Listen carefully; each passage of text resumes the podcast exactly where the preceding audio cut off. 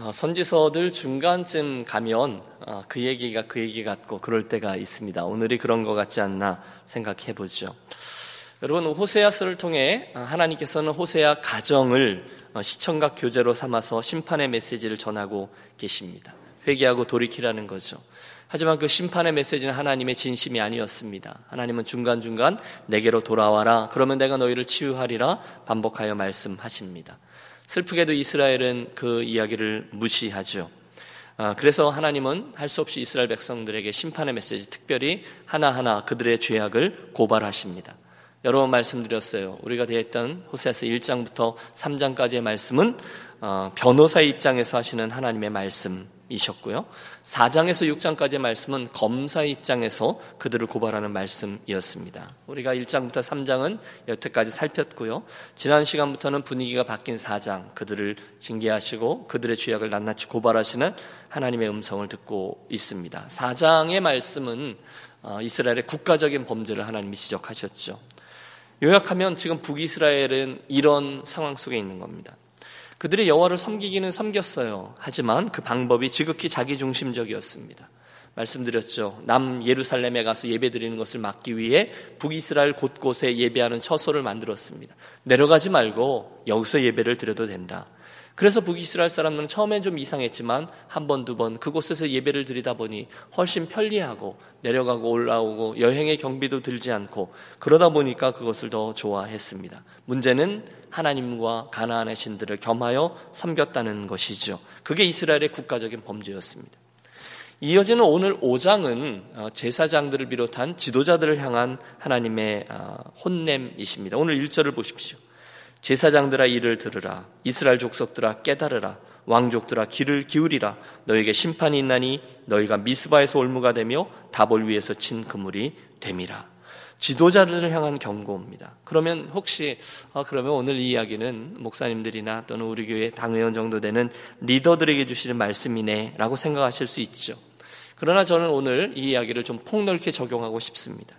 어디가 되든 저와 여러분이 교회든 가정이든 직장이든 다른 이들에게 이러저러한 영향을 끼치는 분이라면 그럼 우리 모두일 겁니다. 누구나 이 말씀을 들으셔야 합니다. 베드로전서 5장 9절 베드로 사도는 우리를 이렇게 부르잖아요.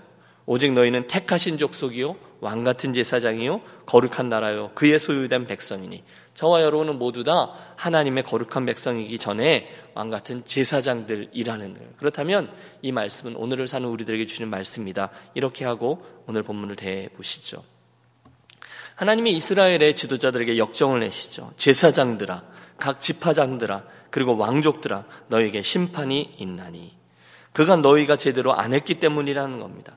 심판의 이유를 두 가지를 대세요. 너희가 미스바에서 올무가 되고 다볼 위에 친 그물이 되었기 때문이라는 거죠. 지도자들이 죄를 지으면 지을수록 다른 이들의 그 죄의 영향력을 미쳐 결국 그들이 다른 이들에게 올무가 되고 그물이 되어진다는 거예요. 이런 거죠. 여러분 혹시 우리 교회 가족들 중에 그 아버지 학교 다녀오신 분 계세요? 계실 겁니다. 그럼 아버지 학교 가면 처음에 되게 가기 싫어하잖아요. 내가 뭐 문제 있어? 이러지만 이제 대부분 아내들의 닥달에 의해서 끌려가죠.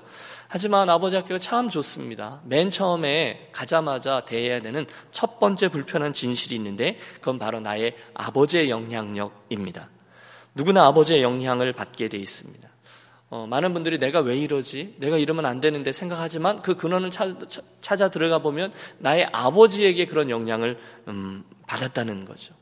어, 주사가 심한 분들 그리고 절대로 나는 그렇게 하지 않을 거야라는 아버지를 보고 자랐는데 내가 그렇게 하고 있는 모습을 많이 봅니다. 아버지가 돈밖에 모르고 친구 다 필요 없어 돈이 최고야 라고 외쳤을 때 그 아들이 이런 상황에서 절규하는 모습을 봅니다.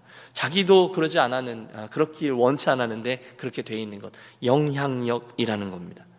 오늘 본문에 보면 모든 리더들이 다 마찬가지라는 거죠. 가정이든 교회든 직장이든 죄에는 영향력이 있어요. 특별히 지도자들이 다른 이들에게 영향을 미치는 이들이 범하는 죄에는 그런 성향이 있습니다.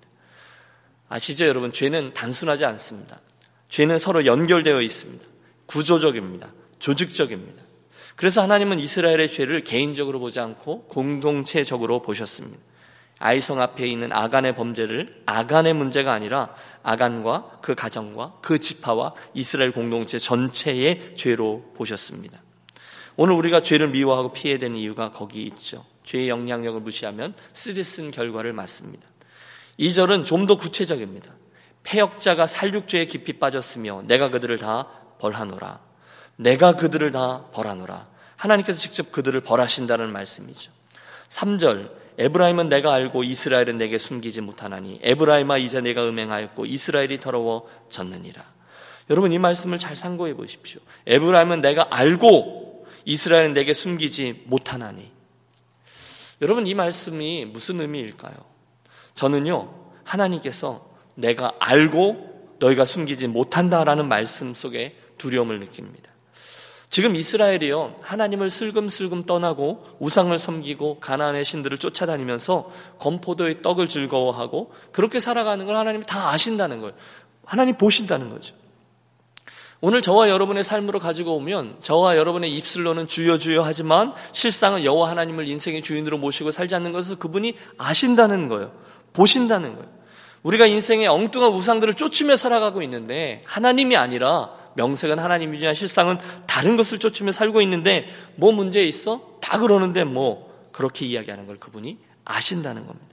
복음을 믿는다고 얘기하지만 나도 모르는 사이에 복음을 싸구려로 취급하고 있은 그런 모습을 그분께 숨길 수가 없다는 거예요. 그분은 불꽃 같은 눈으로 다 보고 알고 계신다는 거예요. 그러므로 회개하라는 것입니다. 자, 어, 문제는 회개를 하려고 하면 여러분 저와 여러분의 회개라는 주제가 민감하죠. 그런데 회개하려고 하면 문제가 있다는 거예요. 막상 우리가 회개하고 돌이키려고 하면 우리로 하여금 그리로 가지 못하게 하는 방해하는 뭔가가 있어서 어, 우리로 그렇게 회개하지 못하게 한다는 거예요. 4절에 그 정체가 나옵니다. 그들의 행위가 그들로 자기 하나님께 돌아가지 못하게 하나니 처음엔 그들의 행위입니다. 이는 음란한 마음이 그 속에 있어 여호와를 알지 못하는 까닭이라. 여러분, 우리들의 그 행위, 특별히 하나님을 향한 정조를 벌인 음란이 우리로 하여금 하나님께로 돌아가지 못하게 묶는다는 것. 강한 힘이 저와 여러분을 회개하지 못하게 막는다는 것. 여러분, 사실 죄는 즐겁잖아요. 쾌락이 있잖아요. 또 거기에 어떤 유혹이 있잖아요. 그게 우리를 묶어요. 그 달콤함으로 묶어요. 그러다 나중에는 그 죄가 처음에는 한 번, 두 번 호기심이지만 나중에는 거기에 나오는 달콤함 때문에 습관이 되고요. 그게 행동이 되고요. 그게 성품이 되고요. 나아가 나도 모르는 사이 그것이 인격이 됩니다. 죄에는 권세가 있어요. 그래서 그 행위를 통해서 우리를 거기에 묶어둬요. 회개의 자리로 나아가려고 하는데 그걸 못하게 우리를 묶어요. 사도 바울도 이 싸움을 하다가 절망하잖아요. 내가 원하는 바 선은 행치 아니하고 원치 아니하는 바 악을 행하는도다. 내 지체 속에서 한 다른 법이 내 마음의 법과 싸워 내 지체 속에 있는 죄의 법 아래로 나를 사로잡아 오는 것을 보는도다. 그리로 끌어간다는 거예요. 지금 이스라엘의 상황이 그랬습니다. 엉뚱한 게 그들을 차지하고 있어서 하나님께로 나아가는 것을 막고 있다는 거예요. 한번 말씀드렸나요? 여러분 제가 어, 대학교 2학년 때 한창 그 당구 우리 한국에서는 사구 쳤어요. 당구를 배우는데 이 얼마나 재밌는지 여러분 아세요? 밤이나 낮이나 온통 그 생각뿐이었던 적이 있습니다. 도서관에 앉아서 뭐 삼각함수 뭐 이런 거 삼각함수 그게 생각, 여러분 삼각함수라는 게 그거, 쓰리 쿠션을 말하는 거예요. 강의실에 앉아서 앞을 보면 앞 사람의 머리통과 저 앞에 계신 교수님이 얼굴이 그 모습이 빨간색과 하얀색 봉으로 보이는 거죠. 실제로 조직신학 시간에 삼위일체를 보이는, 배우는데요. 삼위일체, 삼위일체가 아니라 쓰리 쿠션으로 들리는 거예요. 여러분 이걸 알아듣는 분이 있으리라고 믿습니다. 우리가 듣고 보고 생각하는 것이 그 사람의 마음을 지배합니다. 오늘 이스라엘 백성들이 하나님께 돌아가려고 그러는데 왜 힘이 드는가? 그들 속에 죄악이 그 영향력으로 인해 그들의 돌이킴을 막는다는 거죠. 또 있습니다. 5절에 보면 교만이 문제라는 이스라엘의 교만이 그 얼굴에 드러난다니 그 죄악으로 말미암아 이스라엘과 에브라임이 넘어지고 유다도 그들과 함께 넘어지리라. 회개합시다. 우리 다 함께 그 하나님의 긍휼을 구합시다. 그러면 저와 여러분 마음속에 예 그래야죠라는 마음이 있음과 동시에 또 한편으로는 왜 나만 가지고 그래? 이러는 마음이 생겨난다는 거예요. 내가 회개해봤자 뭐 다시 도루묵이지. 내가 하루 이틀 해봤나? 잘 안 될 거야. 하나님의 은혜, 성령의 역사를 믿지 않는 교만함이 우리들에게 있습니다. 그런데 이스라엘이 그것 때문에 대가를 치르고 있다는 거예요. 여러분 첫 번째 교만과 죄악의 대가가 5절 하반절에 나옵니다. 그 죄악으로 말미암아 이스라엘과 에브라임이 넘어지고 유다도 그들과 함께 넘어지리라. 여러분 이게 잘 이해가 되지 않았을 거예요. 왜냐하면 지금 북이스라엘은요 솔로몬 시대 이후에 가장 전성기를 구가하고 있었거든요. 그들의 국력은 가장 신장됐고요. 그들의 영토는 가장 넓어졌어요. 다윗 왕조 이후에요. 그런데 그런 나라에게 하나님 말씀하세요. 곧 넘어지게 될 거라는 겁니다. 그 나라가 겉으로는 든든히 설것 같지만 하나님은 패망할 거라는 거예요. 왜요? 교만 때문에. 왜요? 죄악 때문에요. 그들은요, 끝까지 하나님을 무시합니다. 광야에 있던 하나님 우리에게 뭐 얼마나 해줬다 그래? 결국 그들은 하나님의 이 말씀대로 아수르의 손에 멸망을 당하고 됩니다. 물론 그 패망 직전에 6절의 말씀처럼 저들은 양떼와 소떼를 끌고서 다시금 여호와 하나님께로 나가 도움을 이끌 것이요 도움을 구할 겁니다. 하지만 그때는 하나님 만나 주지 않겠다고 말씀하세요. 왜요? 이미 그들에게서 떠나셨습니다. 하나님의 마음이 이미 그들을 떠났습니다. 궁지에 몰렸다고 다시금 하나님께 제사 드리면서 하나님 우리의 양떼와 소떼를 받아주세요 간구하고 돌이켜도 하나님은 저들을 버리셨다는 거예요. 이유는 교만 때문입니다. 우상숭배 죄악 때문입니다. 마지막 7절은 그들 교만의 대가가 단지 나라만 망하는 것이 아니라 이렇게 말씀하십니다. 7절 그들이 여호와께 정조를 지키지 아니하고 사생자를 낳았으니 그러므로 세 달이 그들과 그 기업을 함께 삼키리로다. 세 달이 되면 모든 게 다 끝장날 거야 이런 뜻입니다. 여기 나오는 세 달은 큰 절기로서 하나님께 예배를 드리고 기뻐해야 될 시기거든요.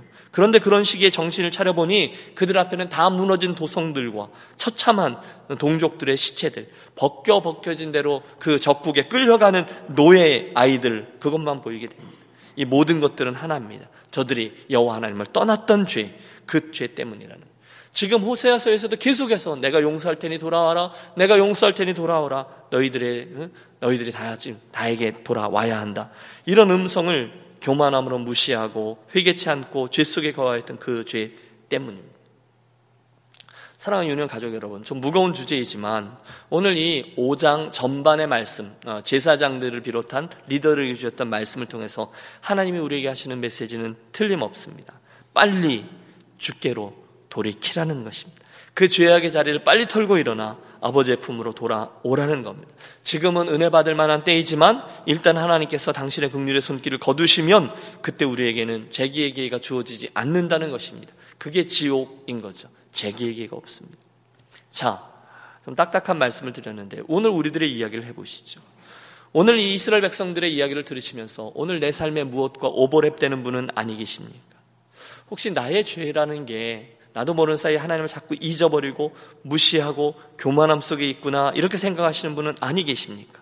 그렇다면 권합니다. 여러분, 우리 또다시 오늘 우리가 불렀던 찬양처럼 저와 여러분의 마음을 가지고 주 앞에 겸비함으로 겸손함으로 나아가 주님 앞에 꺼내어 놓고 기도하고 싶습니다. 여러분 예수를 믿으면 우리가 중간중간에 하나님의 은혜를 경험합니다. 그러면 우리 착각하는 경우가 있습니다. 아, 나는 이제 됐다. 주님과의 관계를 또 한번 오늘 눈물을 흘리면서 주님과 기도했더니 마음이 다 풀렸다. 이제 하나님께서 더 이상 이제 큰 은혜를 주셨으니 더 이상 큰 문제가 없겠지. 더 이상 죄를 짓지 않겠지. 정말로 새롭게 시작해야지. 여러분 그럴 때가 우리들의 인생에 여러 번 있습니다. 문제는 꼭 그렇게 되느냐는 겁니다. 아니요. 다시금 돌아가면 우리들 삶의 장으로 가면 똑같은 죄를 연약함 때문에 또 짓게 되는 경우가 있습니다. 기도하고 결단하고 감사하고 찬양해요. 너무너무 행복하죠. 아, 주님, 이렇게 살면 되겠습니다. 그런데 그 다음날엔 또다시 육신의 정욕, 안목의 정욕, 이생의 자랑을 쫓아갑니다. 어쩔 때는 하나님 앞에 면목이 없고요. 내가 너무너무 한심한 것 같고요. 기도도 안 됩니다. 이게 죄성이요. 우리들의 연약함이죠. 여러분 지금 이 말씀을 드렸는데요. 우리 중에 여기에서 자유로운 이가 얼마나 있겠습니까? 절대로 예수 믿는다고 해서 죄 짓는 일에서 자유로워지느냐? 그렇지 않아요. 자, 그러면 문제가 심각해집니다. 물론, 여러분, 하나님은 죄인들을 용납하시지만 예수 믿은 이후에 죄 가운데 빠져 있는 이에게 하나님의 복을 내리시는 경우가 없거든요.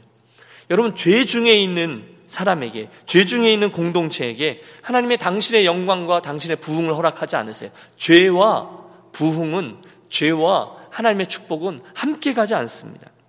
죄가 있으면요, 기도도 막히잖아요. 하나님께 기도할 때 내가 이렇게 기도하는데 하나님 들으실 리가 없지. 하나님이 들으시지 않는 거라는 믿음이 충만합니다. 우리 안에 감사의 기쁨도 사라집니다. 시험거리도 계속해서 다가옵니다. 그러면 어떻게 합니까? 간단하죠. 그 문제를 계속 가지고 있으면 오늘 이 호세아서에 나오는 이스라엘 백성들이 신세가 될 수밖에 없다는 것을 기억하자는 거예요. 그때 여러분 우리가 어떻게 해야 합니까? 죄가 지긋지긋하면 빨리 다시금 그 죄를 떨쳐버리고 회복하고 힘을 얻고 하나님의 영광을 드러내면서 살기 위해서 나아가야 되지 않겠습니까? 그렇다면 어떻게 되느냐? 이거죠.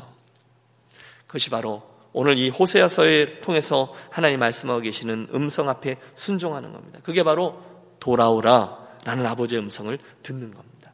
계속 그리로 가는 거예요. 회개하고 돌아오라 내가 받아주리라 라는 이 복음의 메시지 앞에 고개를 숙이는 겁니다. 그래서 호세아서는요. 6장 1절의 말씀이 그렇게 중요합니다. 하나님이 전체 호세아서를 통해서 결국 하고자 하시는 말씀이 그거죠. 오라 우리가 여호와께로 돌아가자. 여호와께서 우리를 찢으셨으나 도로 낫게 하실 것이요 우리를 치셨으나 싸매어 주실 것입니다. 아멘.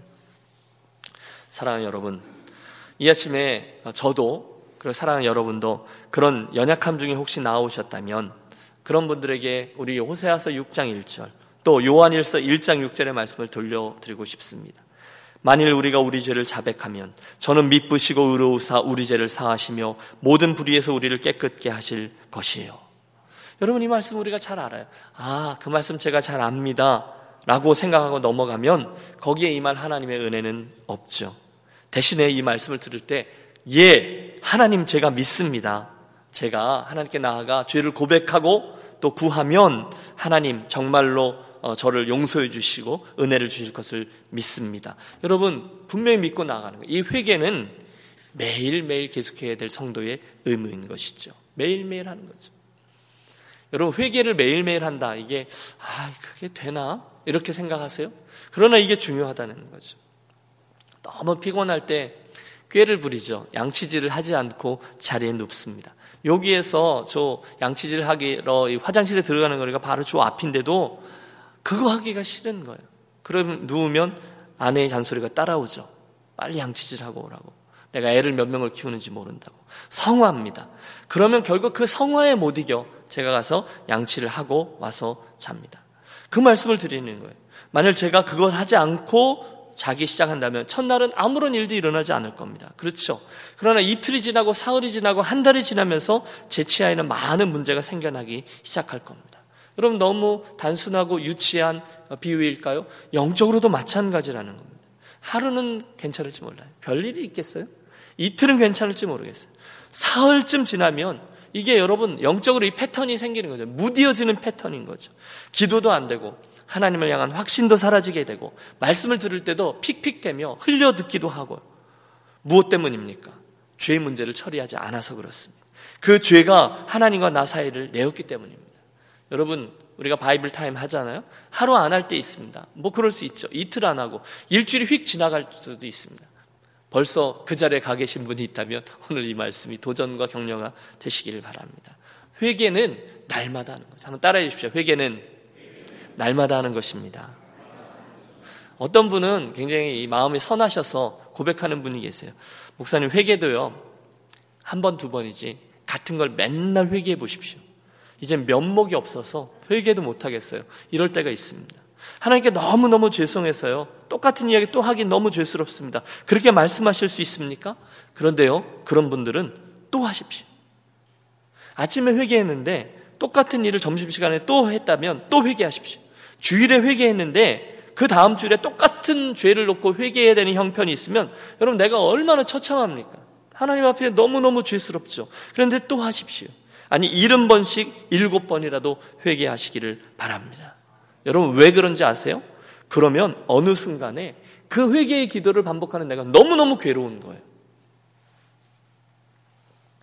그런 경험 해보셨어요? 너무너무 괴로워요.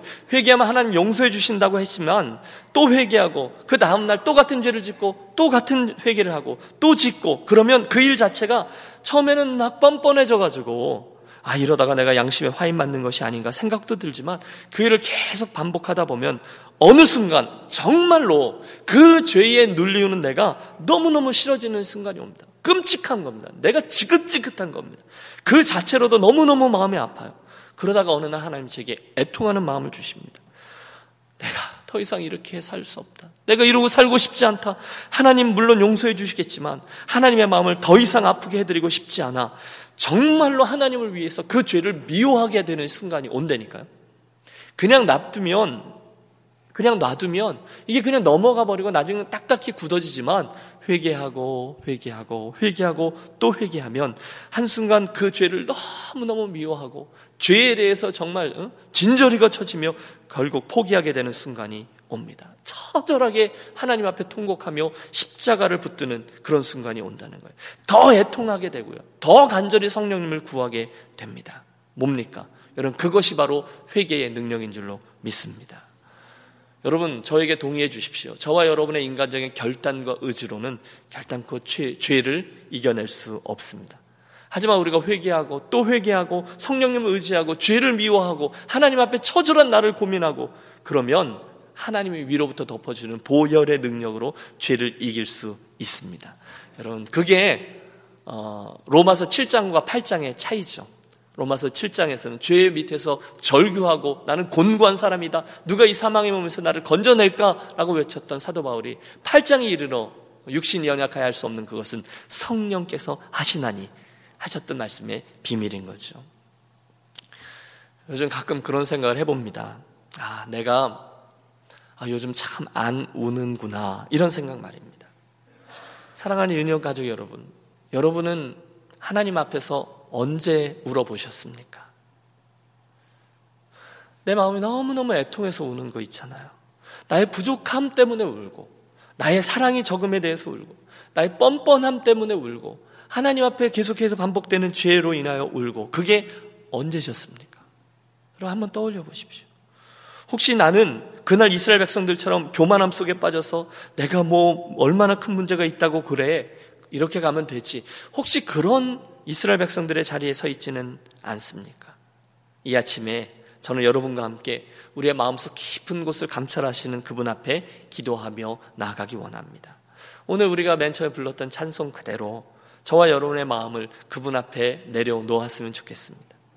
하나님, 요즘 제 마음이 하나님의 은혜를 어, 덜 바라는 것 같습니다. 하나님, 요즘 제가 말씀을 읽고 묵상해도 별 감흥이 없습니다.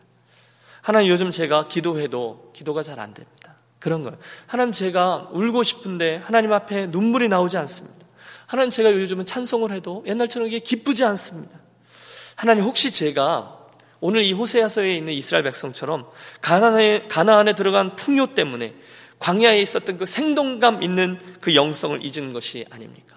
매일매일 하나님이 주시는 만나를 먹고 살았잖아요. 매일매일 그 은혜를 먹고 살았잖아요. 똑같은 거라고 막 그래도 여러분 새로운 게 좋은 게 아니죠. 좋은 게 좋은 거죠.